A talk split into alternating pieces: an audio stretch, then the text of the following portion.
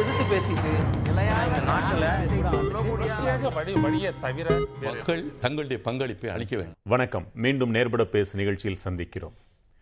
புதுக்கோட்டை மாவட்டத்தில் இறையூரில் பட்டியலின மக்களின் பயன்பாட்டிற்காக இருக்கும் குடிநீர் தொட்டியில் மனித மலம் கலக்கப்பட்ட செய்தி நம் அனைவரையும் துடிதுடிக்க வைத்துவிட்டது. குற்றவாளிகளை கண்டறிய பதினோரு பேரை கொண்ட காவல்துறை குழு அமைக்கப்பட்டுள்ளது. விடுதலை சிறுத்தைகள் கட்சித் தலைவர் திருமாவளவன் இதுகுறித்த ஆர்ப்பாட்டத்தின் போதும் பின்னர் செய்தியாளர் சந்திப்பின் போதும் பேசும்போது, பெரியார் பிறந்த மண் என்பது எவ்வளவு உண்மையோ, ஒடுக்கப்பட்டவர்கள் மீதான வன்முறையை தடுக்கும் வன்கொடுமை தடுப்பு சட்டம் சரியாக நடைமுறைப்படுத்தப்படாமல் இருப்பதும் உண்மைதான் என்று கூறியிருக்கிறார். சட்டத்தில் வலுவோடு இருக்கும் வரிகள் நடைமுறையில் வலுவிழக்கிறது என்றால் காரணம் என்ன, பொறுப்பு யாருக்கு? விவாதிக்கலாம். பங்கேற்போர் விடுதலை சிறுத்தைகள் கட்சியிலிருந்து சட்டமன்ற உறுப்பினர் திரு ஆலூர் ஷானவாஸ், இந்திய ஆட்சிப்பணி அதிகாரியாக கடமையாற்றி ஓய்வு பெற்ற திரு பாலச்சந்திரன், தமிழ்நாடு பொதுவுடைமை இயக்கத்தில் இருந்து திரு நெய்வேலி பாலு, வழக்கறிஞர் திரு தமிழ்மணி ஆகியோர். நால்வருக்கும் வணக்கம். நெய்வேலி பாலு, இரட்டை கூளை முறை, கோவிலுக்குள் நுழைய விடாமல் தடுப்பது, சத்துணவு பணியாளர் பட்டியலினத்தைச் சேர்ந்தவர் என்றால் புறக்கணிப்பது, ஆலயத்திற்குள்ளும் அனுமதிக்க மறுப்பது என்றெல்லாம் கேள்விப்பட்டு கொண்டே இருக்கிறோம். கொடுமையிலும் கொடுமை, உச்சத்திலும் உச்சம். மனித மலத்தை கொண்டு போய் அதுவும் மேல்நிலை நீர்த்தேக்க தொட்டியில் ஏறி சென்று அதில் கலக்க வேண்டும் என்றால் அது எத்தகு சிந்தனை என்பதை நினைத்து பார்க்க கூட அருவருப்பாக இருக்கிறது. ஆனால் இழிவினும் இழிவான இந்த செயலை கொடுமையினும் கொடுமையான செயல் என்று திருமாவளவன் சொன்னாலும் கூட, குற்றவாளிகளை கண்டறிவதற்கு ஒரு ஆர்ப்பாட்டமும் தேவைப்படுகிறதே என்பது அதனினும் கொடிது என்பார்களே, அப்படி இருக்கிறதா? உங்கள் பார்வை என்ன? அதாவது தமிழினமே வெட்கி தலை குனியக்கூடிய ஒரு நிகழ்ச்சி இது. அதாவது தமிழன்னு சொல்லிக்கிறவன், தமிழ்நாட்டில் இருக்கிறவன், பெரியார் பிறந்த மண்ணெல்லாம் நம்ம பேசிக்கிறோம். ஆனால் இதை விட ஒரு கொடுமை ஏதாவது இருக்க முடியுமா? தெரியலை எனக்கு. அதில் நான் என்ன பார்க்குறேன்னா, இதனுடைய இந்த உளவியல் கட்டமைப்பு எப்படி இருக்குது அப்படிங்கிறத நான் பார்க்குறேன். இந்த சாதி என்பது எவ்வளவு வன்மமாக இருக்கிறது இன்றைக்கும்னு நம்ம பார்க்குறோம். எனக்கு சில நேரத்தில் சிந்திக்கிறது உண்டு, இந்த தேர்தல் அரசியல் தான் சாதிகளை வளர்க்கிறது என்று எனக்கு ஒரு கருத்து உண்டு. அது எவ்வளோ பேர் ஏற்றுக்கொள்வாங்கன்னு தெரியல. ஏன்னா ஒரு வேட்பாளர் ஒரு தொகுதிக்கு போடும்போதே அவர் என்ன சாதி, அந்த தொகுதியில் எந்த சாதி வந்து கூடுதலாக இருக்காங்க, இதுதான் கேள்வி வருது. அப்போ அப்படி வரும்போது என்ன தான் பெரியார்னு சொன்னாலும், என்ன தான் வந்து நம்ம திராவிட இயக்கம் ஆடல்ன்னுலாம் சொன்னாலும் கூட, அடிப்படையில் ஒரு உளவியல் கட்டமைப்பு என்பது அந்த சாதி பிடியிலேருந்து வெளிவரலை. அதுதான் உண்மை. அப்போ அப்படி இருக்கும்போது இது தொடர்ந்து நடக்குது. இப்போ ஒருத்த நாளில் ஒரு பத்து நாளைக்கு இப்போ ஒரு இருபது நாளைக்கு இந்த ஒரு சம்பவம், அங்கே வந்து ஒரு ஒருத்தர் வந்து அடிச்சிட்டாங்க, அவர் வந்து கைது பண்ணி உள்ளே கூப்பிட்டு போகிறாங்க. அந்த மேல்சாதிக்காரங்க ஒரு முந்நூறு பேர் போய் போலீஸ் ஸ்டேஷன் என் பேர் சேர்த்து வழக்கு போடுங்கிறாங்க. இது என்ன கொடுமை இது? அப்போ என்னென்னா, சாதியை பற்றி சொல்லிக்கொள்வதோ, சாதியினுடைய மேலாண்மையை வந்து பொது வெளியில் சொ சொல்வதற்கோ கூச்சப்படாத ஒரு சமூகம் இன்றைக்கு வந்துக்கிட்டு இருக்கு. அதுதானே அதனுடைய பொருள். அப்போ என்ன வந்துகிட்டு இருக்குன்றீங்க? இல்லை, இருக்கு, வந்துகிட்டு இருக்குங்கிறத விட இருக்கு. இல்லை, அதுவும் கேள்விதான். இளைய தலைமுறையினர் மனதில் நஞ்சு கலக்கப்படுகிறதா? அவன் மீண்டும் அப்படி ஒரு சமூகம் இளைய தலைமுறைன்னு இப்போ நான் சொல்ல மாட்டேன்.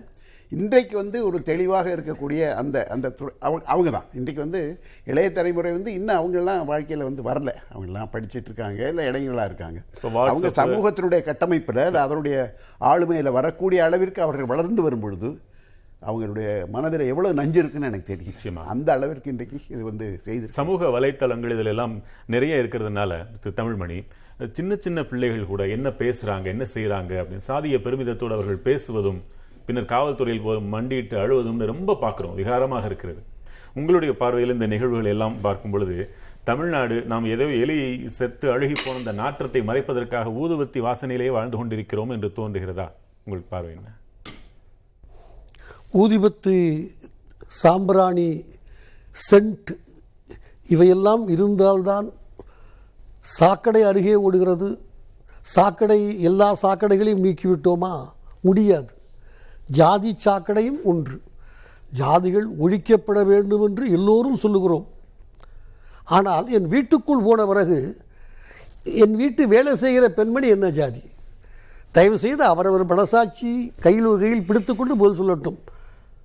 திருமணம் செய்ய நான் சொல்லவில்லை. என் வீட்டில் வேலை செய்கிற பெண் பெண்மணி என் வீட்டு வேலை செய்கிற பெண்மணி அவர் என்ன ஜாதி? அந் அந்த குடும்பத்தில் ஏதாவது கலப்பு ஏற்பட்டிருக்கிறதா என்கிற கேள்வி இன்றைக்கு வரை இருக்கத்தான் செய்கிறது. ஒருவேளை நீங்களும் நானும் சத்தம் போட்டு இல்லையே என்று சொல்லலாம். அதுதான் ஐயா சொன்ன அரசியலும் உண்மை.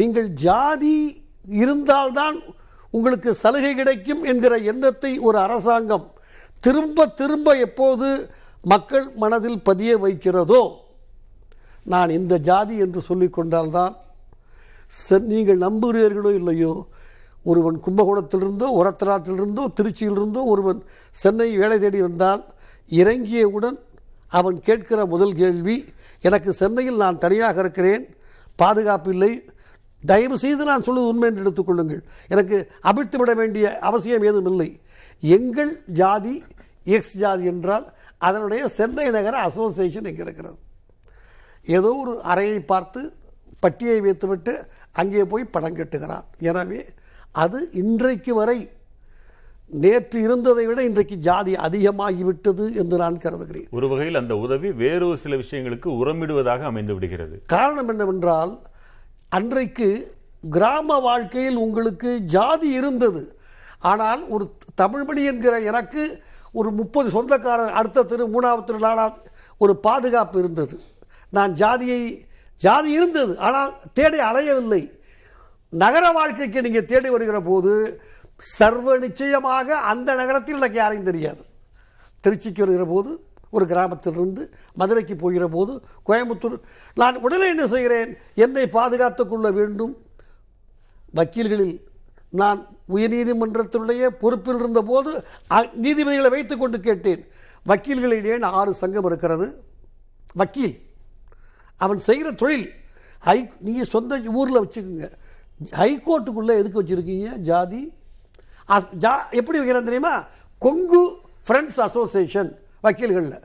என்ன மீன் பண்ணுறேன்? அதான் நீதித்துறையில் சாதி இருக்கிறது, எல்லா துறைகளிலும் இருக்கிறது, நீதித்துறை விதிவிலக்கல்ல அப்படின்னு சொல்கிறீங்க. ஐயா நீதிபதிகளே மன்னித்து விடுங்களேன், யாராவது கேஸ் போட்டால் நான் பார்த்துக்கிறேன். ஒரு முஸ்லீம் நீதிபதி அவருக்கு இருக்கிற பணியாளர் முஸ்லீம் பணியாளர் வேண்டும். நீங்கள் வேணால் நான் பேர் சொல்ல விரும்பலை, மரியாதை இல்லைங்கிறதா. ஒரு பிராமண நீதிபதி தன்னிடம் இருக்கிற தண்ணீர் கொண்டு கொடுக்கிற, தயவு செய்து புரிந்து கொள்ளுங்கள், தண்ணீர் முண்டி கிளாஸில் ஊற்றி ஐயா குடிங்கினால அவர் பிராமணனாக இருக்க வேண்டும். நாயுடுவுக்கு பொருந்தும், ஷெட்யூல் காஸ்ட்டுக்கு பொருந்தும், எல்லா இனங்களுக்கும் பொருந்தும். உயர்நீதிமன்றத்தில் ஷெட்யூல் காஸ்ட்டுக்கு எப்படி பொருந்தும்? அங்கே நாலு நீதிபதிகள் இருக்காங்கல்ல, அவங்க யாரை வச்சு அவங்கள வச்சுக்கிறாங்க. எல்லா ஜாதியும் தன் குறிப்பிட்ட அவர்கள் அவர்கள் நீங்கள் சொன்ன அந்த சொன்னதனால் சொல்றேன், உயர்த்தப்பட்ட தாங்களாக உயர்த்தியதாக நினைத்துக் கொண்டிருக்கிற ஒரு சமூகத்தினரை உதவிக்கு வைத்துக் கொள்ள மாட்டார்களா என்ன? ஷெட்யூல் காஸ்ட் நீதிபதி இவனும் போக தயங்குகிறான். நீங்கள் கேட்கிற கேள்வி எனக்கு புரிகிறது. இவனும் போக தயங்குகிறான். நீங்கள் ஒரு பக்கம் பார்த்து கொண்டு கேள்வியை கேட்டுக்கிறீர்கள், நான் இரண்டு பக்கமும் பார்த்து விட்டு பதில் சொல்லுகிறேன். இவனும் போக தயங்குகிறான். அது ஒரு நியாயமாக இருக்கலாம்.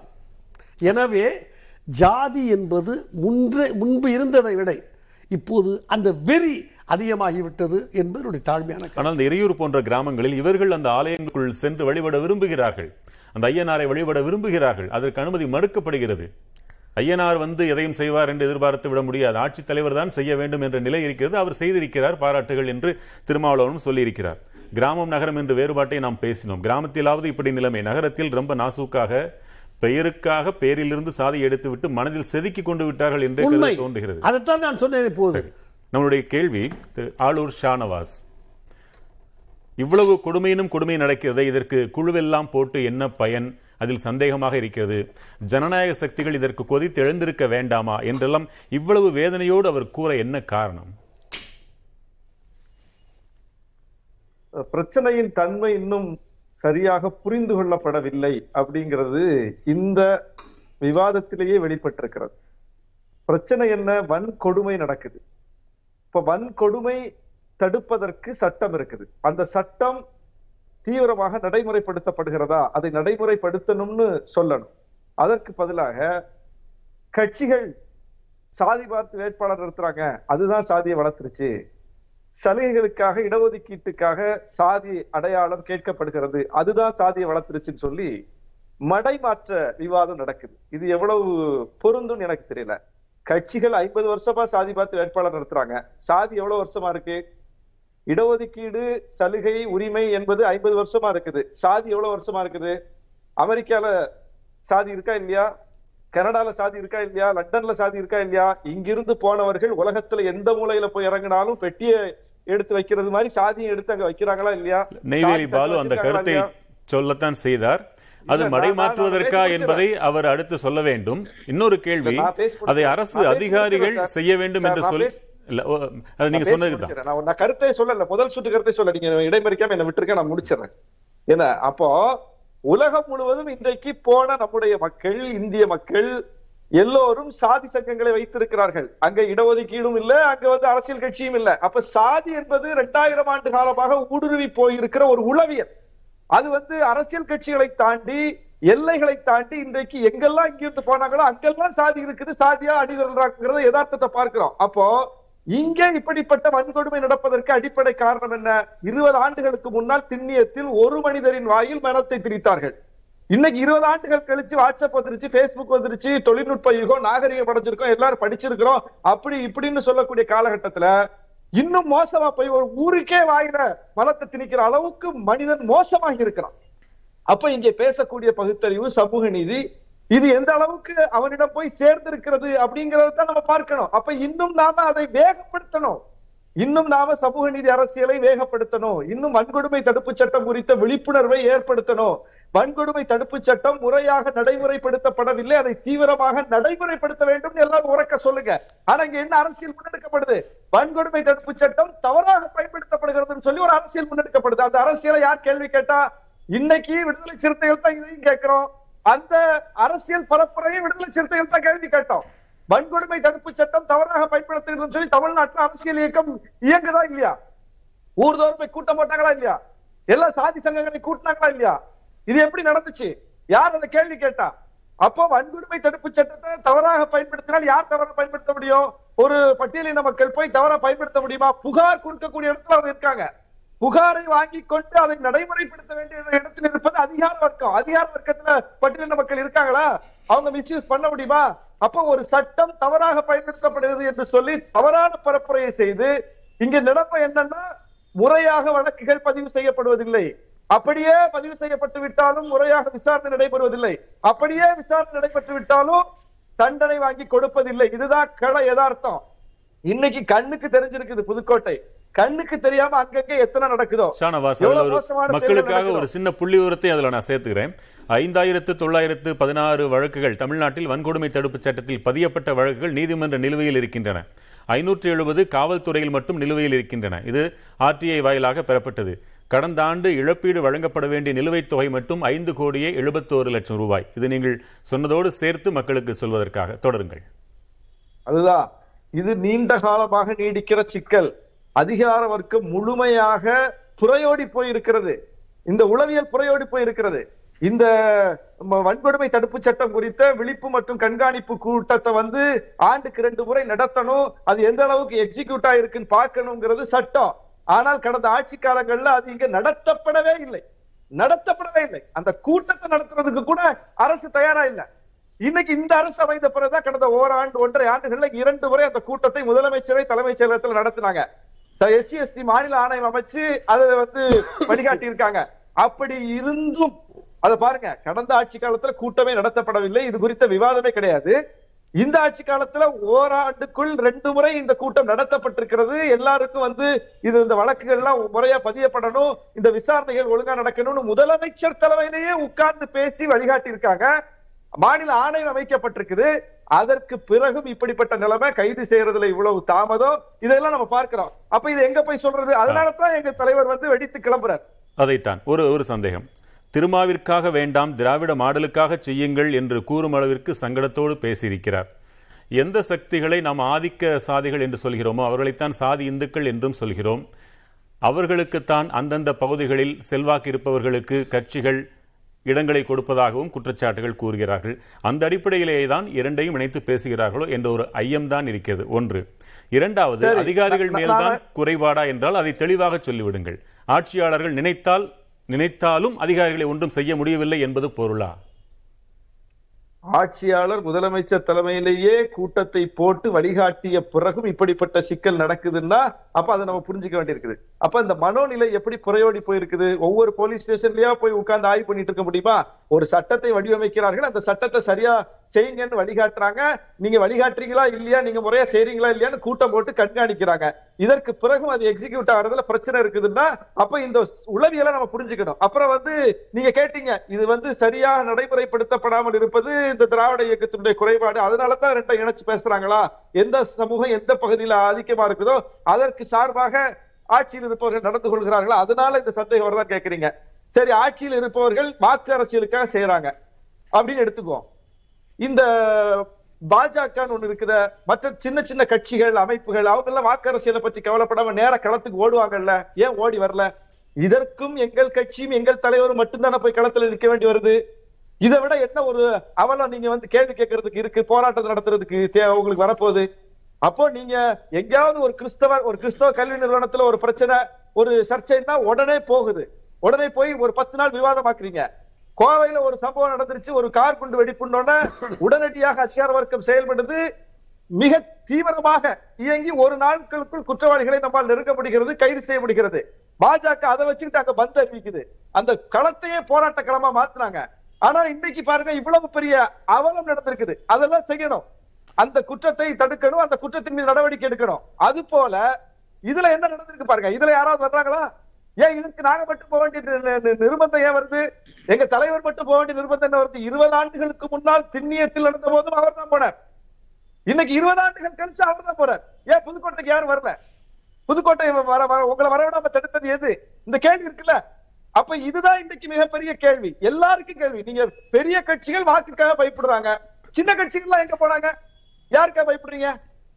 அப்ப எல்லோருடைய மனநிலையில இது ஓடுது. ஆக விருப்பு வெறுப்பு இல்லாமல் உங்கள் கூட்டணி கட்சிகள், எதிர்கட்சிகள், அகில இந்திய கட்சிகள் இருந்து அத்தனை கட்சிகள் கட்சிகள் மேலும் நீங்கள் குற்றம் சாட்டுகிறீர்கள். இது குற்றம் சாட்டுவதற்காக சொல்வதல்ல. சரிதானே, அது என்ன தவறு இருக்கு? இது குற்றம் தானே.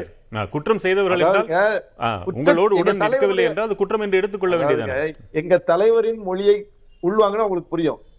அவர் வேதனைப்பட்டு சொல்றார், ஜனநாயக சக்தியில் எங்க போனீங்கன்னு கேட்கிறார், இதற்கு வரணும்லன்னு சொல்றார். அது குற்றச்சாட்டு அல்ல. அதிகாரிகள் தரப்புல வந்திதா பாண்டே, கவிதா ராமு போன்றவர்கள் எல்லாம் விதி விலக்குகளாகத்தான் பார்க்க முடிகிறதா ஷானவாஸ்? அதாவது நல்லது செய்தாலும் தீயது செய்தாலும் பொறுப்பு அரசு. ஒரு அதிகாரி வந்து அங்க வந்து தடுத்துட்டாரு அப்படின்னாலும் அதுக்கு பொறுப்பு அரசு தான், ஒரு அதிகாரி தடுக்காம இருந்தாலும் அதுக்கு பொறுப்பு அரசு தான். இரண்டு பேருக்கும் பொறுப்பானது அரசு, இரண்டு பேரையும் வழிநடத்துவது அரசு. அப்ப வந்து இது வெறும் அதிகாரிகள் நினைச்சு செய்யறது அல்ல, ஒரு அரசு வந்து அதற்கு துணை இருந்தால் மட்டும்தான் அதை செய்ய முடியும். அப்போ இந்த குற்றம் தடுக்கப்பட்டிருக்கிறது, போய் தீண்டாமையை தடுக்கக்கூடிய வேலையை மாவட்ட ஆட்சியர் செய்திருக்கிறாரு, மாவட்ட காவல் கண்காணிப்பாளர் செய்திருக்கிறாருன்னா அப்போ அரசு அதற்கு இசைவாக இருக்கிறது, செய்திருக்கிறார்கள் அர்த்தம். செய்யலைன்னா அரசு வந்து அதை செய்ய வைக்கணும். ஏன் வந்து செய்ய செய்யாம இருக்கிறாங்கன்னு கேள்வி கேட்கணும், அது ரொம்ப முக்கியமானது. அந்த கேள்வி வந்து கீழ்பட்ட வரைக்கும் போகணும், அரசு துரிதமா நடவடிக்கை எடுக்கணும். இந்த கைது நடவடிக்கை என்பது மிக தீவிரமாக நடக்கணும், விரைவாக நடக்கணும், ரொம்ப முக்கியமானது. நாட்கள் வந்து போயிட்டு இருக்குது, அது ரொம்ப நமக்கு வியப்பாவும் இருக்குது. நம்முடைய காவல்துறை வலிமையான காவல்துறை, புலனாய்வுல வந்து புலியான காவல்துறை எவ்வளவு வேகமா செயல்பட்டு செய்வாங்கன்னு தெரியும். இதுவே இது போன்ற குற்றச்செயலை ஒரு ஒடுக்கப்பட்ட விளிம்பு நிலை சமூகத்தை சார்ந்தவன் செய்திருந்தால் இத்தனை நாள் ஆகுமா அவனை தேடி போறதுக்கு? எங்கேயாவது அவன் அவன் சந்தேகத்தின் பேர்லயே அவனை அன்னைக்கு அன்னைக்கே பிடிச்சிருவாங்க. அவன் செய்த சந்தேகம் இருந்தாலே பிடிச்சிருவாங்க. அதிகாரிகள் என்றாலும் அவர்களை இயக்குவது அரசுதான், அவர்களை அரசியல் சேர்த்துதான் நீங்க சொல்லி இருக்கிறீங்க. அதுதான் சொல்றோம், ஆர்ப்பாட்டத்தை நடத்தி இருக்கிறோம், நாங்க வந்து கூட்டணியில இருக்கோம், அதனால வந்து நம்ம ஏன் இதை பெருசு பண்ணணும் அப்படின்னு நாங்க அப்படி நாங்க அமுங்கி போகவில்லை. நீங்க திமுகவுக்கு எதிர்நிலையில் இருக்கக்கூடியவர்கள் எல்லாம் அமுங்கி கிடக்கிறார்கள் இந்த விஷயத்துல, இந்த ஆட்சியை எல்லாத்திலையும் விமர்சிக்கக்கூடியவர்கள் அமுங்கி கிடக்கிறார்கள். ஆனால் கூட்டணியில் இருந்தாலும் நாங்க போய் களத்துல நின்று பிரச்சனையை அட்ரஸ் பண்றோம். அதை பாருங்க, எங்களிடம் இருக்கக்கூடிய அந்த நேர்மை திறன், அதை தான் நீங்க பார்க்கணும். நாங்க மக்களை தான் பார்க்கிறோம், மக்களுடைய பிரச்சனையை தான் பார்க்கிறோம். யாரும் பேசாவிட்டாலும் நாங்கள் பேசுவோம்னு சொல்றோம், பேசுகிறோம்.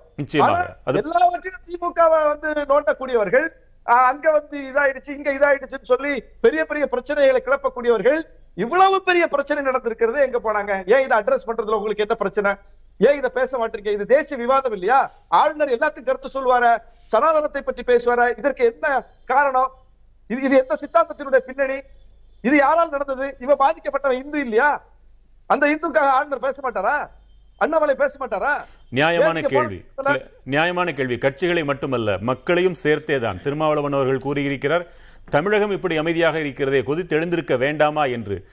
எவற்றவற்றிற்கோ கிளர்ந்து எழும் மக்கள் இதற்கும் கிளர்ந்து எழுந்திருந்தால் மகிழ்ச்சியாகத்தான் இருக்கும். யார் மீதும் குற்றச்சாட்டு சொல்வதற்காகவோ யாரையும் வந்து வம்பல பிடிச்சி ஊத்து விடணுங்கிறதுக்காக நம்ம சொல்லல. எல்லார் மீதும் இந்த கேள்வி இருக்கிறது. இது ஒட்டுமொத்த சமூகத்தின் மீதான கேள்வி. எல்லா ஒட்டுமொத்த சமூகம் வெட்கி தலைகுனியனும் ஒட்டுமொத்த சமூகம் இதுக்கு பதில் சொல்லணும். அதுதான் உண்மை நிலை, மாற்று கருத்தில்லை. பாலச்சந்திரன், உங்களுடைய கருத்து என்ன? அரசியல் அதிகாரம் இரண்டாக பிரித்தோம் என்றால் திருமாவளவன் சொல்கிறார், அதிகாரிகள் நினைத்தால் இருபத்தி நான்கு மணி நேரத்தில் இதை செய்துவிட முடியாதா? தமிழகத்தில் மட்டுமல்ல, அகில இந்திய அளவிலும் அனைத்து கோவில்களிலும் அனைவரையும் உள்ளே நுழைய வைக்க அதிகாரிகளால் முடியும் என்கிறாரே, உள்ள நடைமுறை என்ன? அவர் சொல்வது உண்மைதான். இந்த டவுரி ஆக்ட், அதுக்கப்புறம் எஸ்சி எஸ்டி அட்ராசிட்டிஸ் ஆக்ட், இந்த ரெண்டுலையும் இந்தியன் எவிடன்ஸ் ஆக்ட் படி குற்றம் சாட்டப்பட்டவர் யார் குற்றம் சா சாட்டுகிறார்களோ அவர்கள்தான் தகுந்த தகுந்த ஆதாரத்தை கொடுக்க வேண்டும். இதுதான் நடைமுறை. ஆனால் இந்த இரண்டு சட்டங்களில் மட்டும் குற்றம் சாட்டப்பட்டவர் தன்னுடைய நிரபராதித்தன்மையை நிரூபிக்க வேண்டும் என்று சட்ட திருத்தம் செய்தார்கள். இதற்கு காரணம் என்னவென்றால், குற்றம் சாட்டுபவர்கள் நலிந்த நிலையில் உள்ளவர்கள், அவர்களால் எதிர்த்து போரிட்டு வெற்றி பெற இயலாது என்ற காரணத்தினால். இதில் பிரச்சனை என்னவாக இருக்கிறது என்றால், இந்த சட்டத்தை பற்றி சரியாக தெரிந்து கொண்ட சில பேர் இந்த சட்டத்தை தவறாக பிரயோகப்படுத்துகிறார்கள் என்பது உண்மைதான். அது எஸ்சி பிசிஆர் ஆக்டாக இருக்கட்டும், எஸ்சி எஸ்டி அட்ராசிட்டிஸ் ஆகட்டும், அல்லது டவுரி ஆக்டாக இருக்கட்டும், இதை தவறாக பிரயோகப்படுத்துகிறார்கள். ஒரு சில விதி விலக்குகள் என்று கொள்ளலாம். நான் முடிச்சுக்கிறேன் நான் முடிச்சுக்கிறேன் வெங்கடேஷ். ஒரு சிலர்னு தான் நானும் சொன்னேன். ஒரு சிலர் தவறாக பிரயோகப்படுத்துகிறார்கள் என்பது உண்மைதான். இதில் உண்மை என்னன்னா, எல்லா சட்டத்தையும் இது மாதிரி தவறாக பிரயோகப்படுத்துகிற ஆட்கள் இருக்கிறாங்க. இந்த சட்டம் மட்டும் இல்லை. இப்போ என்ன நடக்குதுன்னா, அந்த தவறாக பிரயோகப்படுத்தப்பட்டது வெகு பிரகாசமாக்கப்படுகிறது. ஊடகங்களினால், அரசியல்வாதிகளினால், ஆட்சியர்களினால் வெகு பிரகாசப்படுத்துகிறது. இதன் காரணமாக உண்மையாகவே யாரெல்லாம் துயருற்றிருக்கின்றார்களோ அவர்களுடைய துயரம் மழுங்கடிக்கப்படுகிறது. அவருடைய துயரம் வெளியே கொணரப்படுவதில்லை. முதலாவதாக உள்ள பிரச்சனை என்னவென்றால், இந்த பல பேர் இன்றைக்கி நீங்கள் சொன்னீங்க, இத்தனை கேஸ் வந்து இதில் கோர்ட்டில் தேங்கியிருக்கு, இத்தனை கேஸ் வந்து காவல்துறை தேங்கியிருக்குன்னு. தேங்கின கேஸ் ஒவ்வொன்றுக்கும் குறைஞ்சது நூறு கேஸ் ஆகுது. ரிப்போர்ட் ஆகாமலே போகுது. அவங்களை ரிப்போர்ட் பண்ணக்கூடிய வசதி இல்லை. இது ஒரு துயரகரமான சம்பவம். இப்போ இது ஜாதி வந்து ஆழ் மனசில் இருக்கா? ரெண்டு உதாரணம் சொல்கிறேன். பக்கத்தில் உள்ள ஒரு மாநிலம், மாநிலத்துடைய பெயர் சொல்ல விரும்பலை, முப்பது வருஷத்துக்கு முன்னாடி நடந்தது. அங்கே வந்து ஒரு பழக்கம் இருந்தது, மழை பெய்யலைன்னா பட்டியலத்தை சேர்ந்த பெண்கள் வந்து நிர்வாணமாக வந்து உழணும், ராத்திரி நேரத்தில் போய் உழணும் அப்படின்னு ஒரு பழக்கம் ரொம்ப நாளாக இருந்தது. அன்னைக்கு இருந்த ஆட்சியரும் அன்னைக்கு இருந்த காவல் கண்காணிப்புகளும் சேர்ந்து அப்படி சம்மந்தப்பட்டவங்க யார் யாரில் அப்படி உழைச்சிருந்தாங்களோ அவங்க அத்தனை பேரையும் உள்ள வச்சுட்டாங்க, அரெஸ்ட் பண்ணி உள்ள வச்சுட்டாங்க. அடுத்து என்ன நடந்ததுன்னா, அவங்க ரெண்டு பேரையும் மாறுதல் பண்ணி அவங்க மேலே ஒரு விசாரணைக்குள்ள அமைச்சாங்க. இப்படி நடந்தது. இது உண்மை. எனக்கு இதனுடைய எல்லா விவரங்களும் தெரியும். என்றால் சம்மந்தப்பட்ட மாவட்ட ஆட்சியர் வந்து என்னுடைய பேட்ச்மேட், அவருக்கு இந்த கொடுமை நடந்தது. கடைசியில் வந்து அவர் வந்து விசாரணைக்குழு வந்து அவர் நிர்வாகினாக்கு தீர்ப்பு கொண்டு வந்தாங்கிறது வேறு விஷயம். இன்னொன்று சொல்கிறேன், போன தேர்தலில் வந்து நாடாளுமன்ற தேர்தலில் வந்து திமுக கூட்டணியில் உள்ள எல்லாரும் லட்சக்கணக்கான வாக்குகள் வித்தியாசத்தில் வெற்றி பெற்ற போது ஏன் திருமாவளவன் அவர்கள் மட்டும் சில ஆயிரக்கணக்கான வாக்குகள் வித்தியாசத்தில் வெற்றி பெற்றார்? ஏன்? மற்ற எல்லாரையும் விட அவர் தாழ்ந்தவரா? இன்னும் சொல்லப்போனால், இன்று உள்ள தமிழகத்தின் தலைசிறந்த தலைவர்களில் ஒருவர் திருமாவளவன். ஜாதி மத இனம் பாரபட்சம் காட்டாமல் இன்றைக்கு உட்கார்ந்திருக்க எம்எல்ஏ என்னுடைய நண்பர் திரு ஷானவாஸ் அவர்களே அதற்கு மிகச்சிறந்த உதாரணம். தன்னுடைய கட்சியைச் சேர்ந்தவர்கள், தன்னுடைய இனத்தைச் சேர்ந்தவர்கள், ஜாதியைச் சேர்ந்தவர்கள் இருக்க வேண்டும் என்று திருமாவளவன் நினைத்ததே இல்லை. அவர் ஒடுக்கப்பட்டவர்களுக்காக, தாழ்த்தப்பட்டவர்களுக்காக, பிற்பட்டவர்களுக்காக, எல்லாருக்காகவே போராடுறார். அவரையே சில ஆயிரம் வாக்கு வித்தியாசத்தில் மட்டும் ஜெயிக்க முடிஞ்சது ஆழ்மனதில் இருக்க ஜாதி தான் காரணம், உள்குத்து தான் காரணம். இதை யாரும் மறுக்க முடியாது. இந்த நிலை மாறணும்னா என்னன்னு சொல்லி கேட்டீங்கன்னா, ஒன்னே ஒன்று தான். இதெல்லாமே கடைசி அதிகாரம் வந்து ஆளுகிறவர்கள் ஆளுகிறவர்கள்ட்ட இருக்குல்ல. இத்தனை கேஸ் நமக்கு தேவையில்லை. மூணு கேஸில் ரொம்ப தெளிவாக அலசி ஆராய்ந்து, ஏன்னா நடுநிலைமையான அதிகாரிகள் இருக்காங்க இன்றைக்கி, காவல்துறையில் இருக்காங்க, ஆட்சி அமைப்புத்துறையில் இருக்காங்க, அவங்கள விட்டு எக்ஸாமின் பண்ணி மூணு கேஸு உண்மையாகவே தவறு நிகழ்ந்திருக்கிறது, பட்டியலின மக்களுக்கோ மலைவாழ் பழங்குடி மக்களுக்கோ குற்ற குற்றம் இழைக்கப்பட்டிருக்கின்றது, அவர்களுக்கு துரோகம் செய்யப்பட்டிருக்கின்றது அப்படின்னு கண்டுபிடிச்சா அந்த மூணு வழக்கில் சம்மந்தப்பட்ட அதிகாரிகள் வந்து டிஸ்மிஸ் பண்ணிடு. அதுக்கு சட்டம் இருக்குது. இந்த மூணு வழக்கில் டிஸ்மிஸ் பண்ணட்டும், அடுத்து எல்லாருமே வந்து படவுடனே எந்திரிச்சிருவாங்க. அதை செய்யணும்னு சொல்லிட்டு இந்த அரசுனால முடியும். ஏன்னா இந்த அரசில் வந்து ரொம்ப மேல்மட்டத்தில் வந்து உண்மையாகவே உணர்றாங்க, இந்த ஜாதிகள்லாம் இருக்கக்கூடாது, இந்த ஜாதி கொடுமைகள் இருக்கக்கூடாது. நம்முடைய கொடுமை என்னென்னா, பாரதியார் வந்து எல்லாரும் சொல்கிறாங்க, ஜாதிகள் இல்லையடி பாப்பான்னு பாரதியார் எழுதினா ஒரு பெரிய பொய்யை அவிழ்த்து விட்டுருக்காங்க. ஆ ரா பத்மநாபன் ஒருத்தர் பாரதி நூறுன்னு சொல்லி ஒரு புத்தகம் எழுதினார். அதில் சொன்னார், முதல்ல சுதேசம் திருவிழா பாரதி எழுதினது என்ன, அந்த தீர்க்கதரிசி என்ன எழுதினா, ஜாதிக்குள் உயர்வில்லையடி பாப்பான்னு தான் எழுதினார். இந்த ஜாதிகள் இல்லையடி பாப்பான்னு பாரதியார் சொல்லிட்டான்னு ஒரு மாயையை கிளப்பி இருக்கிற ஜாதியை வந்து இவங்க வந்து இல்லாத மாதிரி ஒரு மாயையை கிளப்ப பார்க்குறாங்க. ஜாதிக்குள் உயர்வில்லை அடி பாப்பான்னு அவர் சொன்னதுனாலதான் பட்டியலின மக்களை சேர்ந்த ஒருத்தருக்கு வந்து பூணல் போட்டார். இன்னைக்கு அந்த நிலைமை வரணும். வர்றதுக்கு வந்து ஒரு ஒரு அரசு வந்து ஊக்குவித்தல், தண்டிப்பு, இன்சென்டிவ் அண்ட் டிஸ்இன்சென்டிவ், இந்த இரண்டின் அடிப்படையில் தான் ஒரு அரசோ ஒரு நிறுவனமோ நடக்க முடியும். இன்னைக்கு வந்து நல்ல காரியங்கள் செய்வர்கள் ஊக்குவிப்பதும் தவறான காரியங்களை செய்யும் அதிகாரிகளுக்கு மிக கொடுமையான தண்டனையை கொடுப்பதும் மட்டுமே இந்த கொடுமைகளை குறைப்பதற்கு வழி செய்யும். இல்லைன்னா தொடர்ந்து இதே மாதிரி தான் நடந்துட்டு. திரு பாலச்சந்திரன், அது எந்த அளவிற்கு இருக்கிறது என்பது எனக்கு தேவை. அதாவது உங்கள் பணி அனுபவத்தை பொறுத்த அளவில் அதிகார வர்க்கத்தினர் காவல்துறை உள்பட பல்வேறு துறைகளிலும் அவர்களுக்குள் இருக்கும் அந்த சாதி சாக்கடை எண்ணத்தை அப்புறப்படுத்தினால்தான் இதில் ஒரு துளியளவாவது ஒரு அரசு நகர முடியும் என்பது உண்மை. பல்வேறு மாநிலங்களிலும் நீங்கள் களமாடிய அனுபவத்தில் அனைத்து மாநிலங்களையும் ஒப்பிட்டு சொல்லுங்கள். அதிகாரிகள் மனநிலையில் சாதி என்றால் என்ன சொல்வீர்கள்? இருக்கிறதா? மேற்கு மேற்கு மேற்கு வங்கத்தில் வந்து ஜாதி வன்மம் இல்லை. நான் பணிபுரிந்த மேற்கு வன்மத்தில் ஜாதி வன்மம் இல்லை. ஆனால் பீகார், யூபி போன்ற மாநிலங்களில், சவுத் வந்து நம்ம நினைக்கிற மாதிரி ரொம்ப பெருசு இல்லை. இங்கேயும் ஜாதி வன்மம் ரொம்ப இருக்கு. கர்நாடகம் ஆகட்டும், ஆந்திரா ஆகட்டும், தெலுங்கானா ஆகட்டும், தமிழகம் ஆகட்டும், ஜாதி வன்மம் நிறைய இருக்கு. பீகாரில் ஒரு ஐஏஎஸ் ப்ரொபேஷனர் ஒருத்தர் வந்து ப்ரொபேஷனர் இருந்தபோது அவர் தாசில்தாராக நான் கொஞ்ச நாள் வேலை பார்க்கணும். அப்போ அங்கே போய் அவர் வந்து கோயில் ஒன்று கட்டி அங்கே பிரவேசம் பண்ண முடியாமல் பட்டியலில் சேர்ந்த மக்களை வந்து தவிச்சிக்கிட்டு இருந்தாங்க. இவர் போய் அந்த கோயிலை கட்டி முடிக்கிறதுக்கு உதவி பண்ணார். அந்த ஊர் எம்எல்ஏ, இந்த பட்டியலின் மக்கள்கிட்டையும் வந்து ஓட்டு வாங்கின எம்எல்ஏ இவர்கிட்ட வந்து சொல்கிறாரு, இந்த வேலையெல்லாம் பார்க்காம ஒழுங்காக மற்ற வேலையை போய் பாரு, இருக்க மாட்டேங்க அப்படின்னு சொன்னாங்க. அதிகாரிகளுக்கு விடப்படுகின்ற அச்சுறுத்தல்கள் அப்படிங்கிறது நிஜம்தான். ஆனால் நான் என்ன நினைக்கிறேன்னா, இந்த அதி இந்த அச்சுறுத்தலுக்கு மத்தியில் நேர்மையான அதிகாரிகள் இருக்கத்தான் செய்கிறாங்க. அரசு மேல்மட்டத்தில் உள்ளவங்க வந்து சப்போர்ட் பண்ண. இன்றைக்கி நமக்குள்ள ஒரு பெரிய மிகப்பெரிய வாய்ப்பு, இன்றுள்ள முதலமைச்சர் திமுகவின் முதலமைச்சர் என்று பெயர் எடுக்க வேண்டும் என்று அவர் விரும்பவில்லை. தமிழ்நாட்டின் மிகச்சிறந்த முதலமைச்சர்கள் ஒருவர் என்ற பெயர் எடுக்க வேண்டும் என்று உண்மையாகவே உழைக்கின்றார். அதற்காக உண்மையாகவே உழைக்கின்றார். இந்த தீவிரத்திற்கான வழிமுறை இதுதான் என்று சொல்லப்பட்டால், சம்பந்தப்பட்டவர்கள் சில பேரை பதவி நீக்கம் செய்ய வேண்டும் என்று சொல்லப்பட்டால் நிச்சயமாக தயங்காமல் அது நடக்கும். ஆனால் அவர் உட்கார்ந்து இதை பார்த்து கொண்டிருக்க முடியாது. அதற்கான வழிமுறைகள் அனைத்தையும் அதிகாரிகள் தான் செய்ய வேண்டும். அதற்காக வேண்டி எந்தெந்த குற்றங்கள் செய்ய, எந்தெந்த சட்டங்கள் மீறப்பட்டிருக்கின்றன, அந்த சட்டங்களை மீறுவதில் இந்த அதிகாரிகளின் பங்கு என்னவாக இருந்தது என்பதில் மிக கொடுமையான செயல்கள் எல்லாம் ஜாதி வன்மத்தின் பெயரால் நடக்கின்றன. அதில் சந்தேகமே கிடையாது. அப்படிப்பட்ட வழக்கு மட்டுமே எடுக்கட்டுமே. ஷானவாஸ் புலனாய்வு புலிகள் என்றெல்லாம் சொன்னார். ஒரு முதலமைச்சர் பார்த்து இருபத்தி நான்கு மணி நேரத்தில் அல்லது நாற்பத்தி எட்டு மணி நேரத்தில் குற்றவாளிகளை கண்டுபிடித்து தர வேண்டும், இது தமிழகத்திற்கு அகில இந்திய அளவில் ஒரு தலைகுனிவு என்று கூட்டணி கட்சி தலைவரே சொல்கிறார் என்றெல்லாம் சொன்னால் அது நடைபெறாதா?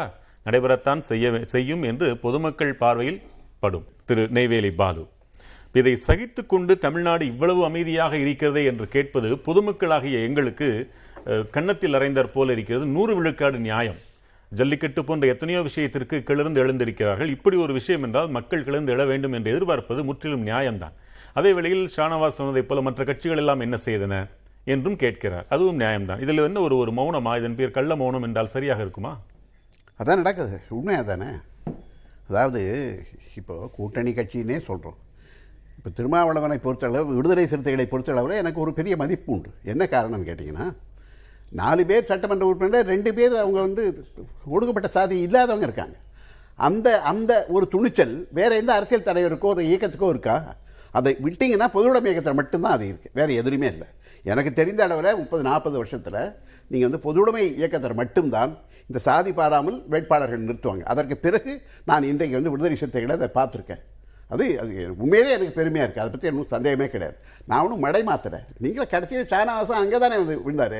இப்போ நான் என்ன சொல்கிறேன்னா, சட்டங்கள் இருக்கிறது. வன்கொடுமை சட்டம் ரெண்டாவது முறை திருத்தப்பட்டு கடுமையாக்கப்பட்டிருக்கிறது. ஆனால் என்ன என்றால், எந்த சட்டம் போட்டாலும் இம்ப்ளிமெண்டேஷன், அது நடைமுறைப்படுத்துவதில் யார் என்றால் அதிகாரிகள். அந்த நடைமுறைப்படுத்தக்கூடிய அதிகாரிகள் அது செய்யவில்லை என்றால் அவர்களை கண்டிப்பதற்கும் தண்டிப்பதற்கும் அரசு வர வேண்டும். இது ரெண்டு இல்லைன்னா அது பயனில்லாமல் போயிடும். இப்போ அதுதான் நடக்குது. அதாவது சட்டங்கள் இருக்கிறது, ஆனால் அதை வந்து நடைமுறைப்படுத்தக்கூடிய அதிகாரிகள் இல்லை. காவல்துறையில் ஒன்றும் இல்லை. இன்றைய அரசை நீங்கள் பார்க்குறீங்க, அதிகாரிகள் அரசை மீறி செய்துவிட முடியுமா? அதாவது இது எப்படின்னு சொன்னீங்கன்னா, இது ஒரு ஒரு இதில் ஒரு ஒப்பீட்டளவெல்லாம் நம்ம சொல்ல முடியாது. சில அதிகாரிகள் இன்னுக்கும் இருக்காங்க. இப்போ நான் சொல்கிறேனே, இப்போ நேற்று ஒரு பெண் சொல்கிறாங்க, ஒன்றும் இல்லை, தன்னை வந்து வன்கொடுமை செய்தவருக்காக ஒரு ஒரு ஒரு இதை கொண்டு கொடுக்குறாங்க, ஒரு புகாரை. அந்த புகார் போலீஸ் வாங்க மாட்டேங்கிறானே, காவல்துறை ஏன் வாங்க மாட்டேங்கிறான்? இந்த இந்த ஆட்சியில் தானே. அப்போ என்ன சொன்னீங்கன்னா, இது எல்லா நாட்களிலும் எல்லா இடத்திலும் இருக்கிறது. அதனால தான் நான் முதல்லே சொன்னேன், இது ஒரு உளவியல்.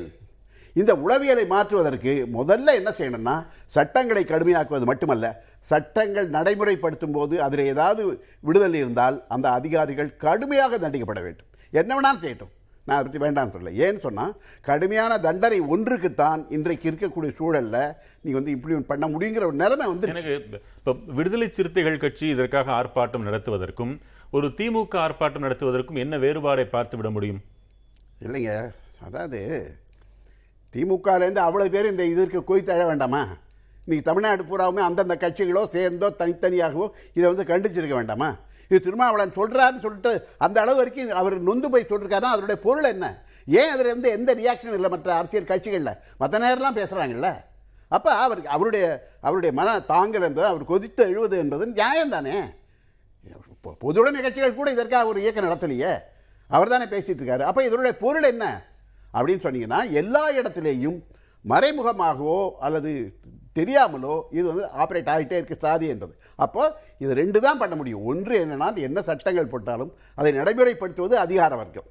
அதற்கு அடுத்த நிலை என்று எடுத்து கொடுத்தால் காவல்துறையை அதில் சேர்த்துடலாம். அதுக்கு அடுத்தது என்ன சொன்னால், அப்படி நடைமுறைப்படுத்தவில்லை என்று சொன்னால் அவர்களை ஒடுக்குவது அல்லது ஒருத்தல் என்பது அரசு கையில் தான் இருக்குது, ஆட்சி கையில் தான் இருக்குது. அதனால் அது செய்யாத வரைக்கும் இது வரத்தான் வரும். அதனால தான் இப்போ கூட பாருங்கள், நீங்கள் வந்து இப்போ ஒரு ஒரு நம்முடைய கவிதா ராமு வந்து தாழ்த்தப்பட்டவர்களுக்கு ஒரு ஆலயத்தில் கூட்டிகிட்டு போகிறாங்க. கூட்டிகிட்டு போய் அவங்க வந்து கோயிலில் நுழைவெல்லாம் பண்ணிட்டு வராங்க. அப்புறம் என்ன சொல்கிறாங்கன்னா, அந்த அங்கே இருக்கக்கூடிய ஒரு ஒரு மேற்சாதி மற்ற மக்கள் தூப்பாக இருக்கக்கூடிய அவங்க என்ன சொல்கிறாங்கன்னா, சரி அவங்க வரட்டும் அவங்க வரட்டும் நாங்கள் தனியாக வந்துக்கிறோம். எப்படி இருக்குது தீர்வு? அவர்கள் மேலும் வழக்கு பாய்ந்திருக்கிறது. அதான் வழக்கு பாய்ந்திருக்கிறது. வேறு நடைமுறை என்ன இருக்குது? அவங்க என்ன சொல்கிறாங்கன்னா, சரி அவங்க ஒரு டைம் போட்டோம் நாங்கள் வேறு டயத்தில் போகிறோம். அப்போ என்னென்னா, ஒரு ஆட்சி பணியாளர் ஒரு ஆட்சியாளர் அவர் வந்து துணிச்சலாக ஒரு வே ஒரு வேலையை அவங்க செஞ்சுருக்காங்க, கவிதாராம் செஞ்சுருக்காங்க, அங்கே இருக்கக்கூடிய அந்த காவல்துறை அதிகாரி செஞ்சுருக்காரு. அதுக்கு ஒரு பிஜேபிக்கார் போடுறாரு, எந்தங்களா போடுறாரு. அவங்க கவிதாராம் வந்து அவங்க வந்து கிறிஸ்டியனு, அவர் வந்து வடக்கத்திக்காரரு, அவருக்கு தெரியாது, அதனால தான் அது போட்டாங்க, இல்லைன்னா செஞ்சுருக்க மாட்டாங்கன்னு ஒருத்தர் சொல்கிறார். இப்போ நான் என்ன சொல்கிறேன்னா, இந்த நாட்டினுடைய மிகப்பெரிய ஆளும் கட்சியாக இருக்கக்கூடிய கட்சியினுடைய அதை சேர்ந்த ஒருவர் என்ன பேசுகிறாரு என்று சொன்னால், அவர் என்ன பேசியிருக்கணும்? அவங்க கட்சியில் வந்து கிறிஸ்டியன் இல்லையா, சிறுபான்மையின வச்சுருக்காங்களே, பிரிவு வச்சுருக்காங்க. அதே மாதிரி அவளை பொறுத்த அளவில் எல்லா பிரிவும் வச்சுருக்காங்கல்ல. வட வடக்கத்தியர் தான் என்ன பிஜேபி இந்த வடக்கு வடக்கத்துக்கு யாருமே இல்லையா அவங்களதில்? அப்போ என்ன என்று சொன்னால், நீங்கள் இதைத்தான் சொல்கிறேன், எல்லார் உளவியலிலும் இது வந்து இருக்குது சாதி. அப்போ அதை நீக்க வேண்டும் என்று சொன்னால், ஒன்று கடுமையான சட்டம், இரண்டு கடுமையாக அது அமுல்படுத்தப்பட வேண்டும். அமுல்படுத்தப்படவில்லை என்று சொன்னால் அந்த அதிகாரிகள் மீது கடுமையான நடவடிக்கை எடுக்க வேண்டும். நீங்கள் வந்து முக்கியமாக ஜனதாவோ எந்த கட்சியோ மடைமாற்றும் கட்சிகள் அத்தனை மக்களிடம் மதிப்பிழக்கும். ஆமாம், அவங்க தான் மடமாத்துறாங்க, நான் ஒன்றும் மடமாத்துறேன். இப்போ என்னன்னா, மறுபடியும் நான் சொல்கிறது வந்து நான் நான் விரிவாக பேச விரும்பலை. ஏன் நான் சொல்கிறேன்னு சொன்னால், அந்த மாதிரி தான் இன்றைக்கு அரசியலே இருக்குது. இன்னும் சொல்ல போனீங்கன்னா, சில கட்சிகள் வந்து எவ்வளோதான் விரும்பினாலும் அவங்க அந்த சாதி பார்த்து அவங்களுக்குன்னு அந்த அந்தந்த குழுக்கு அவருக்கான கொடுக்கவில்லை என்று சொன்னால் ஆட்சியை நடத்த முடியாது, இல்லை ஆட்சியை அமைக்க முடியாதுங்கிற அளவு கூட இன்றைக்கி இருக்குல்ல. அதை பார்க்கணும். ஒன்றும் இல்லை, கப்பலோட்டி தோணும் பாபு சிதம்பரனாருக்கு ஜாதிகாரன் வந்து போஸ்டர் விட்டுறான். இதோட என்ன அவமானம் வேணும் நமக்கு? அப்போ என்னன்னு சொன்னால், திருமாவளவன் கொதிக்கிறார் என்றால் உண்மைதான், எந்த அரசியல் கட்சியும் இதற்காக போராட்டம் நடத்தவில்லை. அப்போ என்னன்னா, இது எங்கேருந்து வருதுன்னு சொன்னால், அதை போய் நம்ம யாரும் நடத்துங்கன்னு நம்ம சொல்ல முடியாது. அதை அவங்க அவங்க செய்யணும், அந்தந்த கட்சியினுடைய கடமை. ஆனால் அதிகாரிகள் கராராக அவர்கள் நடைமுறைப்படுத்துவதற்கு அரசாங்கம் உத்தரவாதப்படுத்த வேண்டும். அப்படி பண்ணாத வரைக்கும் இது நடக்காது. மெல்ல எறிவது என்பதை போல திருமாவளவனே ஆனாலும் கூட அதிகாரிகளை அப்படி சொல்கிறாரே தவிர, எனக்காக அல்ல திராவிட மாடல் அரசு என்பதற்காக என்பதெல்லாம் சொல்கிறார் என்றால் சற்று மென்மையாக சொல்கிறாரா?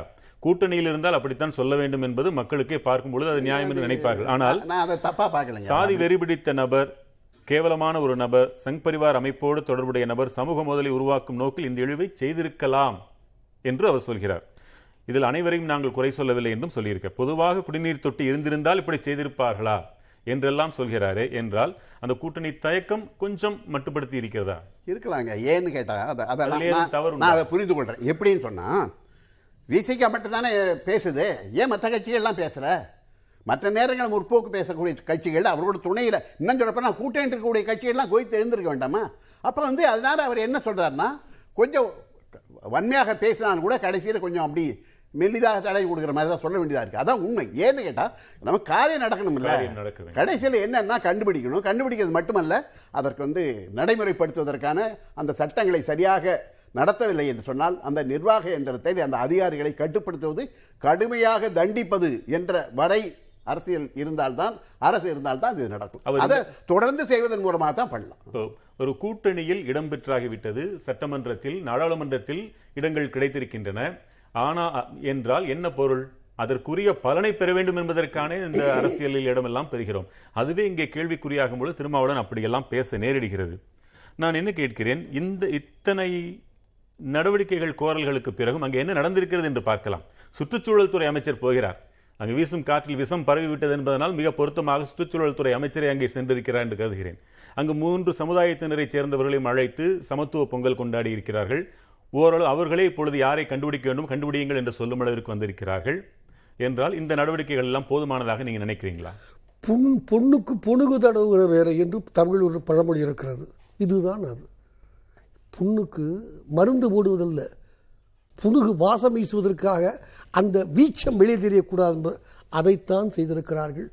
திரு திருமாவளவன் இப்போது பொங்கியெழவில்லையே என்று கேட்டார் என்று சொன்னீர்கள். எனக்கு தெரிந்து ஐம்பது முறை கடந்த பத்து ஆண்டுகளிலே பல்வேறு இடங்களிலே பெரியார் சிலைக்கு சாணி வீசப்பட்டிருக்கிறது. யார் பொங்கி எழுந்தார்கள்? தமிழகம் பொங்கி எழுந்ததா? இல்லை அதை ஒரு பிராமணர் தான் செய்தார் என்று யாராவது சொல்ல இயலுமா? சதான சனாதனவாதிகள் தான் செய்தார்கள் சொல்ல முடியுமா யாராலாவது?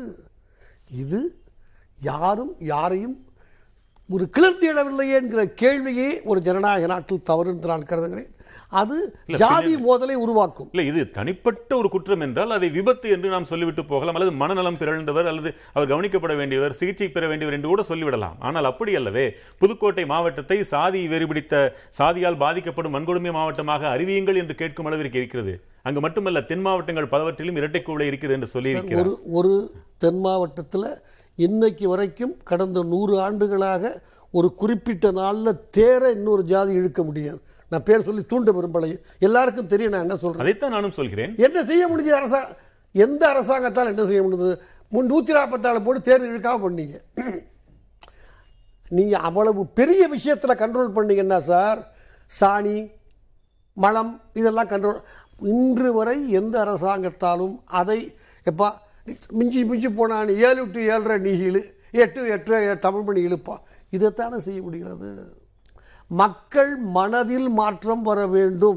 இருப்பதிலே ஆழமான சிந்தனை, சாதி சிந்தனைன்னு நீங்க சொல்ல வரீங்க. அப்படி ஒரு சாதியினரை இதை செய்திருந்தால் அந்த சாதியினர் சுட்டு போட்டாலும் காட்டி கொடுக்க முன் வருவார்களா? இதை கண்டுபிடிப்பது எவ்வளவு எளிதா நான் கேட்கிறேன் சார். கண்டுபிடிக்கலாம். இப்போ இன்னைக்கு போலீஸ்காரங்க கண்டுபிடிக்கிற எல்லாம் விஞ்ஞானத்துக்கு போக வேண்டிய கிரெடிட்டு இதை வச்சு கண்டுபிடிக்கிறாங்க, ஃபோனை வச்சு இல்லை சிசிடிவி வச்சு. அதை தவிர முப்பது வருஷத்துக்கு முந்தைய துப்பறிகிற திறமை எந்த போலீஸ் அதிகாரிக்கும் கிடையாது. ஆனால் இன்டெலிஜென்ஸை வச்சு எப்படியும் வச்சவன் தண்ணி போட்டுட்டு யாரோ ஒருத்த வீட்டில் சாயங்காலம் பேசியிருப்பான். நாளைக்கு காலையில் என்ன அது வர்ற கிராமங்களில் மிக சார் ஒரு குற்றத்தை எப்படி கண்டுபிடிக்கிறாங்கன்னா, குற்றம் செய்து அது ஒரு பெரிய சென்சேஷனாக மாறக்குள்ள ஒரு குற்றவாளியினுடைய மனப்பான்மை, அதுக்கு தனக்கு கிரெடிட் எடுத்துக்கணும், சந்தோஷப்படணும், கொண்டாடணும். இதுதான் ஹியூமன் சைக்காலஜி. அதை வச்சு நீங்கள் ட்ரேஸ் பண்ணால் கொஞ்சம் கொஞ்சமாக ராவோட ராவாக முடியாது கண்டுபிடிச்சிட முடியும். கண்டுபிடிக்க முடியாதுன்னு ஏன்னா அங்கே சிசிடிவி இல்லை, ஏறக்குள்ளே ஃபோனோட ஏறலாம். அப்போ ஃபோனில் ஏறி இருந்தால் பிரயோஜனம் இல்லை, தேடுறது தான் ஃபோன் போயிடும். எனவே இதில் விஞ்ஞானம் அல்ல, மனோ தத்துவமாக இன்டெலிஜென்ஸால் கண்டுபிடிக்க முடியும். அதை அந்த துறையினுடைய அமைச்சரப்போ டுவெண்ட்டி ஃபோர் ஹவர்ஸ் டைம் தர்றேன் உண்டா போதும் சார். ஒரு ஒரு மேல்நிலை நீர்த்தேக்க தொட்டி ஏறி பண்ணிருக்காங்க ஒண்ணு, அவன் கால் இருக்க இருக்க கால் இருக்கும், காலடி தடம் இல்ல ஷூ போட்டுக்கிட்டு கூட நீங்க சொல்லலாம், கைரேகை பதியும், கிளவுஸ்ல போட்டுக்கிட்டு சாணியல்லி போட்டாங்கன்னா கொஞ்சம் டூ மச்சான கற்பனை கண்டுபிடித்து விடலாம். இரவில் கிராமங்களில் நடமாடுகிறவர் இருக்கிறார்கள் சார். இந்த தெருலேருந்து இவன் தான் அவன் தான் சார் போனான். பல பேர் ஆஸ்துமாவில் திண்ணையில் படுத்து விற்கிக்கிட்டே இருப்பான், நீழ்த்துக்கிட்டு இருப்பான், வாசல் உள்ள ஃபேன் கிடையாது. இதை மாதிரி ஒவ்வொரு ஏரியாவிலையும் நகரத்தில் சில அடிப்படைகள் குழு இருக்கும், கிராமத்தில் சில குழு இருக்கும். கண்டுபிடிக்க முடியும் சொல்றீங்க? மிக நிச்சயமா முடியும். சொன்னது உண்மை. நினைத்தால் இருபத்தி நான்கு மணி நேரத்தில் செய்திருக்க முடியும் சார். ஹண்ட்ரட் பர்சன்ட் ரைட் அவர் சொல்றது முடியும். ஆனால் நாற்பத்தெட்டு மணி நேரம் ஆகட்டும், நான் தப்புன்னு சொல்லலை. கிளியர் கட்டா இருக்கு. யார் செய்யல? காவல்துறையா? அல்லது காவல்துறையின் கைகள் முறுக்கப்படுகின்றன. காவல்துறைக்கு இருக்கிற போது நான் எந்த உள்நோக்கத்தோடும் உள்நோக்கத்தோடும் பதில் சொல்லவில்லை. உலக உண்மையை உங்களுக்கு தெரிவிக்கிறேன், மக்களும் புரிந்து கொள். காவல்துறையே எல்லாம் செய்துவிடுமானால் அமைச்சர் என்கிற பதவி வேண்டுமா? காவல்துறை எல்லாம் செய்யாது என்பதனால் தானே ஒரு அமைச்சரை ஒன்று அந்த துறைக்கு உருவாக்கி இருக்கிறார்கள். இந்த அடிப்படை இல்லையா? இந்த பதிலை ஜீரணிக்க இடைவேளை தேவை. திரு பாலச்சந்திரன், உங்களிடம் கேட்கிறேன். ஏற்கனவே என்ன செய்ய வேண்டும் என்பதை கோடிட்டு காட்டினீர்கள், அதையே சற்று விரிவாகவும் கோருகிறேன். இந்த சாதி சார்ந்த ஒடுக்குமுறை சம்பவங்களில் காவல்துறை வழக்கு பதிவதில் தொடங்கி என்னென்ன நடைமுறைகளில் எல்லாம் நாம் மேம்பட வேண்டும், எப்படி? இந்த இழப்பீட்டு தொகை என்று சொல்கிறார்கள், அது வெறுமனே ஒரு தொகை என்பது தொகைக்காக மட்டுமல்ல, அந்த இழப்பீடு என்பது பலருக்கு உண்மையிலேயே பல்வேறு இழப்புகளுக்கு ஈடு செய்யக்கூடியதாக இருக்கும். அதிலும் இவ்வளவு நிலுவைத் தொகை எல்லாம் இருக்கிறது என்றால் பல துறைகளும் சேர்ந்துதான் இதில் ஒரு இழப்பை ஈடு செய்ய முடியும் என்று தோன்றுகிறது. எந்தெந்த துறைகள் எப்படி செயல்பட வேண்டும் என்பதை சொல்லுங்கள். வெங்கடேஷ், இந்த விவாதம் வந்து மடைமாற்றம் செய்யப்படுகிறதுன்னு நான் நினைக்கிறேன். ஏன்னா நடக்கிறது உங்களுக்கு முழு உரிமை உண்டு, தவறு இருந்தால் பொறுத்தருங்க, சொல்லுங்கள். ஒரு மிகப்பெரிய மனித உரிமை மீறல் நடந்திருக்கு, மிகப்பெரிய கொடுமையான மனித உரிமை மீறல் நடந்திருக்கு. அப்போ இன்னைக்கு உடனடியாக செய்ய வேண்டியது, அரசும் நிர்வாகம் செய்ய வேண்டியது, இந்த மனித உரிமை மீறலுக்கு காரணமானவர் யாருன்னு சொல்லி கண்டுபிடிக்கணும். இப்போ இங்கே சொல்லப்பட்டது இப்போ காவல்துறையிலையோ அல்லது ஆட்சித்துறையிலையோ, ஆட்சித்துறையில் வந்து இப்போ சீரியஸாக இருக்காங்க கவிதா ராமு வந்து, காவல்துறையிலேருந்து ஒருவேளை சீரியஸாக இல்லாமல் இருக்காங்கன்னா எத்தனையோ வழிமுறைகள் இருக்குன்னு. நீங்கள் வந்து மூணு நாளில் கண்டுபிடிக்க முடியும்னா கட்டாய காத்திருப்பில் வைக்கப்படுவீர்கள், ஆம்பு போலீஸுக்கு அனுப்பப்படுவீர்கள் சொல்ல வேண்டியதானே? அப்படி சொன்னால் சரி. அடுத்து வந்து அவங்களுக்கு அதிகாரம் இருக்கிறதெல்லாம் போலீஸ் ஸ்டேஷனில் உட்காந்தா தான், ஆம்பு போலீஸுக்கு போனால் அதிகாரம் கிடையாது. அப்ப அதை அதையே நம்ம பயன்படுத்தாம இருக்கோம். திருமாவளவன் வந்து கொஞ்சம் மென்மையாக சொல்லுகிறாரா? இதெல்லாம் இன்னைக்கு பேச்சே கிடையாது. அவர் எழுந்து பேசினார். அவர் மென்மையா பேசுறா, கடுமையா பேசுறா, இல்ல அரசியல் இருக்கா? இதெல்லாம் இன்னைக்கு வந்து விவாதிக்க வேண்டியதில்லை நினைக்கிறேன். மற்ற அரசியல் கட்சிகளும் குரல் கொடுக்க வேண்டுமா இல்லையா? ஒரு பாலச்சந்திரன் குரல் கொடுக்கிறார், ஒரு வழக்கறிஞர் குரல் கொடுக்கிறார், மற்ற கட்சிகள் அரசியல் ரீதியாக குரல் கொடுக்க வேண்டுமா இல்லையா? நிச்சயமா கொடுக்க. நீங்க திருமாவளவனே மென்மையா குரல் கொடுக்கிறாருன்னு கேக்குறீங்களே, நான் என்ன சொல்றேன், இப்ப அது பிரச்சனையே இல்லை, குரல் கொடுத்திருக்கிறார், அதுதான் உண்மை. அதை தவிர இன்னைக்கு நமக்கு முன்னாடி உள்ள பிரச்சனை யார் எவ்வளவு தூரத்துக்கு ஸ்ட்ராங்கா குரல் கொடுத்தாங்க, யார் வீக்கா குரல் கொடுத்தாங்கிறது ரெண்டாவது நம்ம விவாதிக்க வேண்டியது. முதலாவதாக விவாதிக்க வேண்டியது என்னவென்றால், இந்த குற்றம் செய்தவர்களை கண்டுபிடிப்பதற்கு காவல்துறை ஏதுமற்றவர்களாக இருக்கின்றார்களா? அப்படி இல்லை. அவர்கள் நினைத்தால் இதை கண்டுபிடிக்க முடியும் என்பது உண்மைதான்.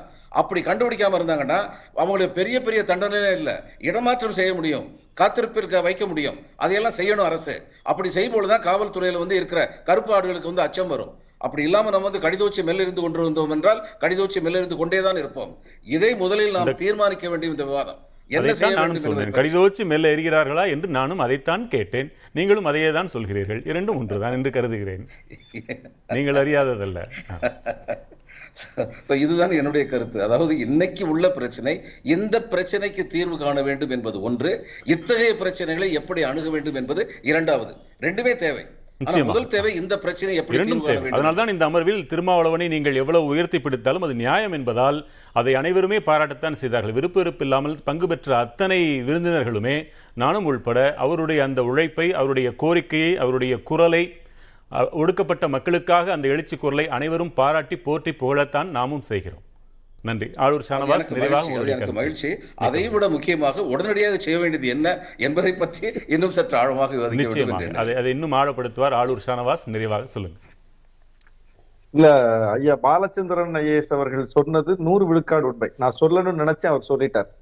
நாம பேச வேண்டியது சாதியை வளர்க்கிற அரசியலை யார் செய்யறாங்க, யார் கூர்மைப்படுத்துறாங்க, யார் அதற்காக இயக்கம் கட்டுறாங்க, யார் அதை பாதுகாக்கக்கூடிய தத்துவத்தை கையில வச்சுக்கிட்டு ஊர் ஊரா போறாங்க, அவர்களை நோக்கித்தான் இந்த கேள்வி வைக்கணுமே தவிர சாதி ஒழிப்பு பேசக்கூடிய இயக்கங்களை பார்த்து, சாதி ஒழிப்பு பேசிய தலைவர்களை பார்த்து, களத்துல அதற்கு ஏதாவது ஒரு பங்கையாற்றிய தலைவர்களை பார்த்து அவர் சாதி ஒழிச்சாரா, பாத்தியா சாதி இருக்கு அப்படின்னு கேட்பது வந்து அற்பத்தனமான அரசியல்.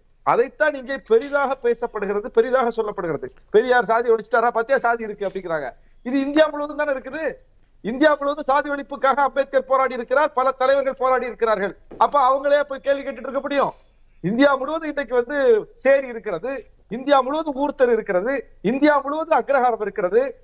அப்போ இது ஒழிக்கப்படாமல் இருக்கிறது என்று சொன்னால் அதுக்கு ஒழிப்பதற்காக போராடியவர்களை நோக்கி கேள்வி கேட்கறது எந்த வகையில சரியா இருக்கும்? அப்ப இது பெரியார் மண்ணுன்னு சொன்னீங்களா, பெரியார் மண்ணுன்னு சொன்னீங்களா தான் இருக்குது அப்படின்னா பெரியார் மண் என்று திரும்ப திரும்ப சொல்லுவோம். பெரியார் கருத்தியலை கொண்டு போய் எல்லா மக்கள்கிட்ட கொண்டு சேர்ப்போம். அதை வேகப்படுத்தினாதான் இது சரியா வரும். அதுக்கு பதிலா எந்த தத்துவம் இதுக்கு தீர்வோ அந்த தத்துவத்தையே குற்றவாளியாக்குறது. யார் இதுக்காக குரல் கொடுத்திருக்காங்களோ அவங்களே இவங்க மென்மையா பேசுறாங்களா கடினமா பேசுறாங்களான்னு பேசிட்டு இருக்கிறது ஒன்று புரியவில்லை ஷானவாஸ். இந்த அமர்வில் அப்படி யாரும் பேசல, வெளியில் ஒருவேளை யாராவது பேசி அதற்கு இங்கே பதில் சொல்லிக் கொண்டிருக்கிறீர்கள் என்று நினைக்கிறேன். இல்ல இல்ல இல்ல இல்ல நீங்க தான் கேட்டீங்க திருமாவளவன் கூட்டணியில் இருப்பதனால மென்மையா பேசுறாரா, அந்த கேள்வியே தேவையில்லை. நாங்க தான் பேசியிருக்கிறோம், ஒரு ஒற்றை குரலா நாங்க தான் ஒழித்திருக்கிறோம். மென்மையா பேசினா என்ன, கடினமா பேசினா என்ன, நாங்க தானே பேசியிருக்கிறோம். வேற யார் பேசாத ஆளை பற்றி பேசுங்க.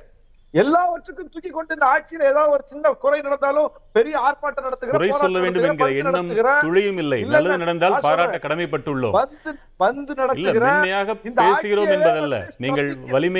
கட்சிகளை குறை சொன்னீர்கள், அது உண்மைதான், அது ஏற்றுக்கொள்ளத்தக்கதுதான். அறிக்கை வாயிலாக பேசிக் கொண்டிருப்பது வேலைக்காகாது, களத்தில் இறங்கி போராட வேண்டும் என்று தலைவர் கேட்பது நியாயம்தான். ஆனால் நான் தான் கேட்கிறேன், முதலமைச்சர் பார்த்து நீங்கள் மெல்ல நீங்கள் சற்று கடினமாகவே கேட்டால் தான் என்ன, இருபத்தி அதிகாரிகளை சொல்லும் நீங்கள் அரசை ஓங்கி சொல்ல மறுப்பது ஏன்? ஒரு அரசு பார்த்து நினைத்தால் இருபத்தி நான்கு மணி நேரத்தில் அது நடுவுக்கு எடுத்து விட முடியாதா? நீங்கள் கேட்பதால் கேட்கிறேன், என் நோக்கம் அதுவல்ல. திரும்பவும் திரும்பவும் அந்த பிள்ளையை தான் செய்றீங்க. போராட்டம் நடத்தின கட்சி எதுங்க சொல்லுங்க. போராட்டத்தில் நீங்கள் கேட்டது என்ன? நான் கேட்டுக்கொண்டிருக்கிறேன், நீங்கள் போராட்டம் நடத்தியது யார் என்று ஏன் கேட்கிறீர்கள்? போராட்டம் நீங்கள் தான் போராட்டம் நடத்தினீர்கள். அப்புறம் போராட்டம் எதுக்கு?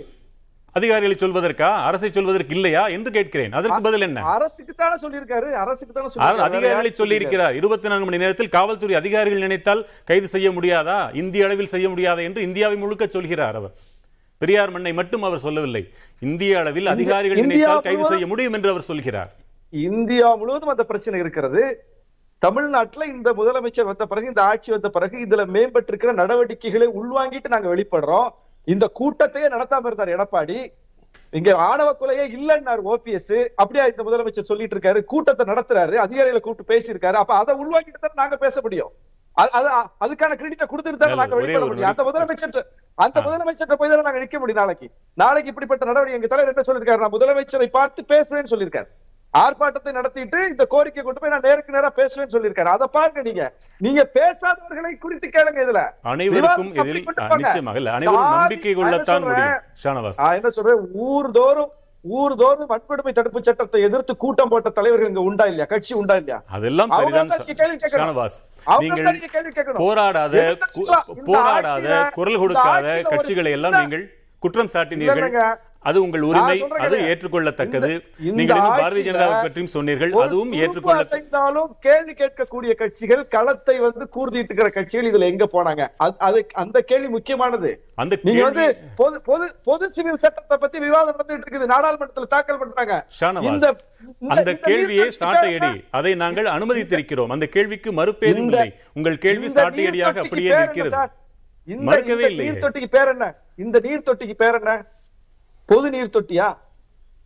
பட்டியலின மக்களுக்கான நீர் தொட்டி பொது நீர் தொட்டியா இருந்தா கொண்டு கலப்பாங்களா? ஒரே ஒரு கருத்து. அப்ப நீங்க பொது சிவில் சட்டம் கேக்குறீங்களா? நீங்க பொது நீர் தொட்டி இல்ல, தனி சுடுகாடு, தனி நீர் தொட்டி, இதெல்லாம் எதற்கு என்று திருமாவளவன் அழகாக கேட்டிருக்கிறார். அதுதான் நான் கேட்கிறேன். நாடாளுமன்றத்துல எங்களுடைய நாடாளுமன்ற உறுப்பினர் அண்ணன் ரவிக்குமார் கடந்த கூட்டத்தொடர்ல இப்ப டிசம்பர் மாசம் ஒரு மசோதா கொண்டு வந்தார், தனிநபர் மசோதா தாக்கல் பண்ணார். என்ன, இந்த பொது சுடுகாடு வேணும்னு சபாநாயகர் என்ன சொன்னாரு? அதெல்லாம் ஸ்டேட் சப்ஜெக்ட், போய் உங்க கவர்மெண்ட்ல கேளுங்க ஸ்டேட்ல அப்படின்னாரு. ஏன்னா தனி சுடுகாடு தமிழ்நாட்டுல மட்டும் தான் இருக்கா? அப்ப பொது சிவில் சட்டம் கொண்டு வர வேண்டும் என்று துடிக்கக்கூடிய பாஜகவினுடைய குரல் என்ன வெளிப்படுது பாருங்க. இதெல்லாம் தமிழ்நாட்டுல போய் பாத்துக்கங்க அப்படின்னு. அப்ப அவங்களுக்கு ஆர்வம் இல்ல. அப்ப எங்க வர்றாங்க, எதுக்கு வர்றாங்கிறது தெளிவா தெரிஞ்சு போச்சு. இதுல அதுலதான் இந்த கேள்வி நம்ம வைக்கிறோம்.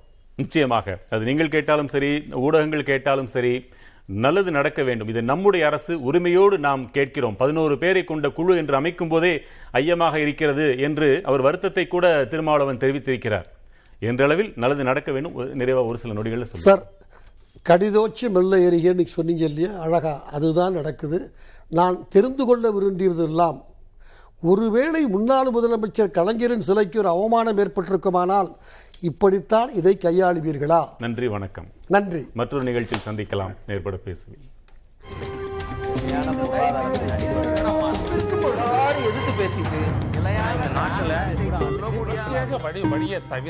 மக்கள் தங்களுடைய பங்களிப்பை அளிக்க வேண்டும்.